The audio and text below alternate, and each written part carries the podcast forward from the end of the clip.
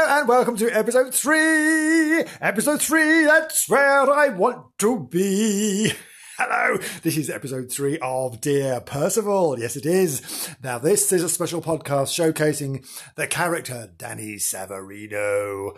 And it's called Dear Percival because Danny Savarino writes a diary he calls Dear Percival. And this is all about that and him. Oh, and this is all one of the characters from the brilliant new novel by Mr. DJ Swales called People of Bloomsbury. And this podcast showcases Danny. Yes. now, this is episode three. I may have mentioned that it's episode three. Um, and this episode is called Goodbye India. And that carries on the, the, the, the, the, the, the, the, the, the, the history of Mr. Bootle from the Druid's Eye Bookshop. And we shall carry on with it right now. Are you ready? Oh, quick scratch. Right, here we go. Goodbye, India. With moistened cheeks, Mr. Bootle once described to me how his father's heart was shattered on the chime of midnight when the native crowds reclaimed Shimla from Great Britain by sprinting down its high street at the precise moment of India's independence. Although, I must say, he also sobs such tears recounting the confessionary memoirs of his father that I could almost imagine they are his own recollections. Mm. The bookshops were sold, and within a month the family was sailing for England on a boat bursting with the Shimla governesses scouring the decks for the last single army officer to leave India. We lined up at the docks, tears flowing from our eyes like warm ghee. My initials are still carved on Bombay's gateway arch from where we headed towards our unknown fate, carrying almost nothing but a love of books and masala chai, Mr. Bootle confided. My father Noah and mother Beatrice continued their trade by establishing the Druid's Eye right here in Bloomsbury. I once overheard him talking about an Oxford branch that had opened and closed within two years. Situated in the cellars of Saxon Tower, the city's oldest building.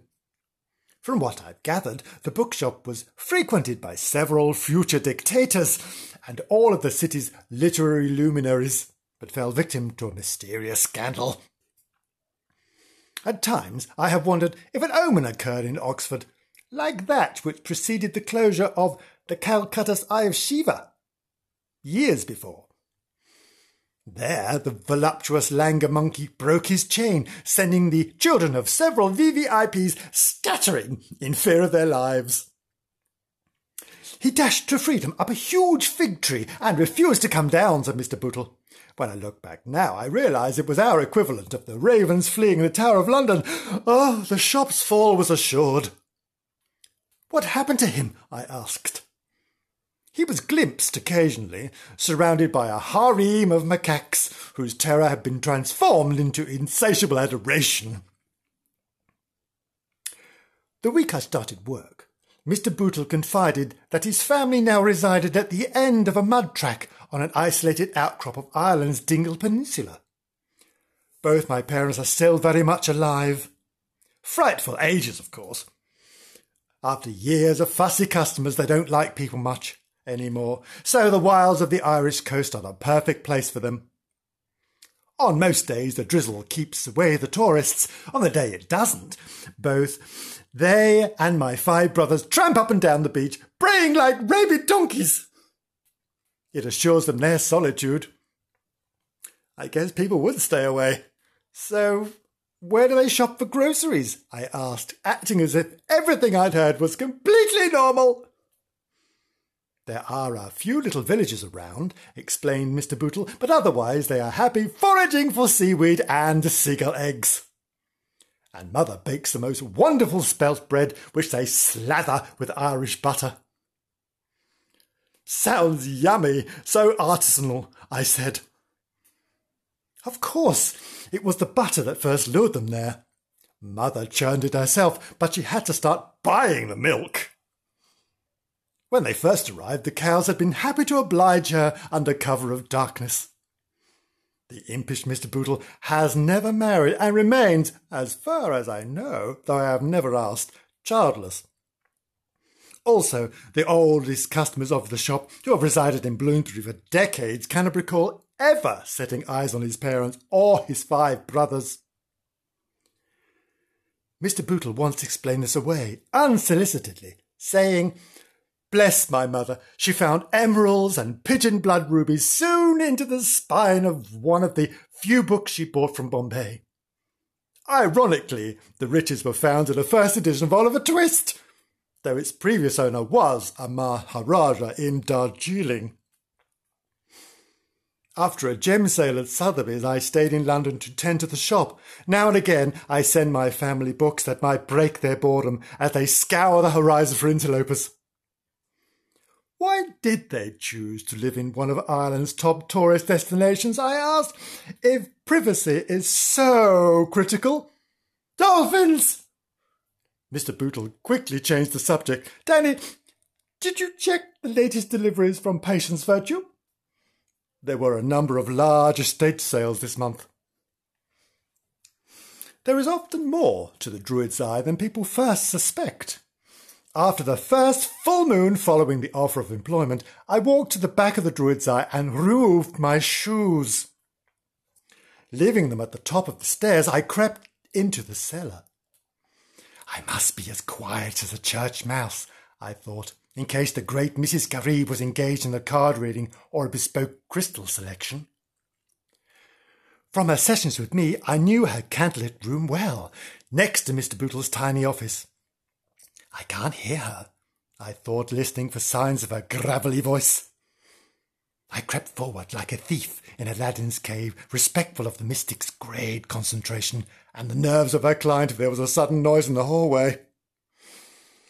Before approaching a hand painted door with architectural scenes from India, with Mr. Bootle's name designed in a flowery purple paint, I was seized by the oddest urge. I was drawn step by step to the darker end of the hallway, next to a larger group seance room. In the gloom, a compulsion made me try the handle of a door I barely noticed before. Locked and cold, very, very cold, like a freezer. I ran my fingers across its surface. It's metal! Perhaps lead, I thought.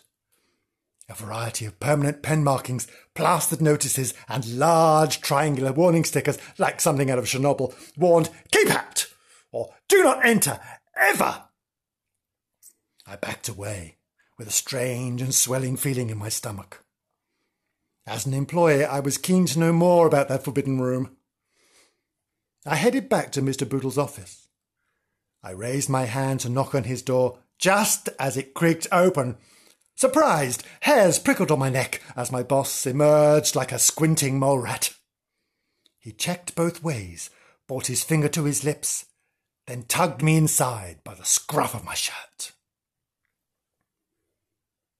Thank you. And there we have the end of episode three. That was the end of Goodbye India, which is all part of the character Danny Savarino and his history.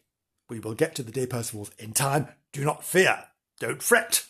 Now, all this, all this is part of The People of Bloomsbury, the most wonderful novel by Mr. DJ Swales, available on Amazon right now. So get over there, lickety split, and you order yourself a copy, and within a millisecond, a trice, a mere, mere passing second. Oh, I don't know what I'm talking about now. It will be in your Kindle and you can read the thing and enjoy the look of it. Oh, it's a wonder. It's a wonder. And you'll find myriad characters in there. You're bound to fall in love with one. Mm, you'll, you'll be crying, crying, laughing. It's a wonderful book. So there we are. People of Bloomsbury. DJ Swales. Danny Savarino. Dear Percival. Wonderful stuff. Thank you. We shall return with episode four very, very soon. Thank you very much. Goodbye.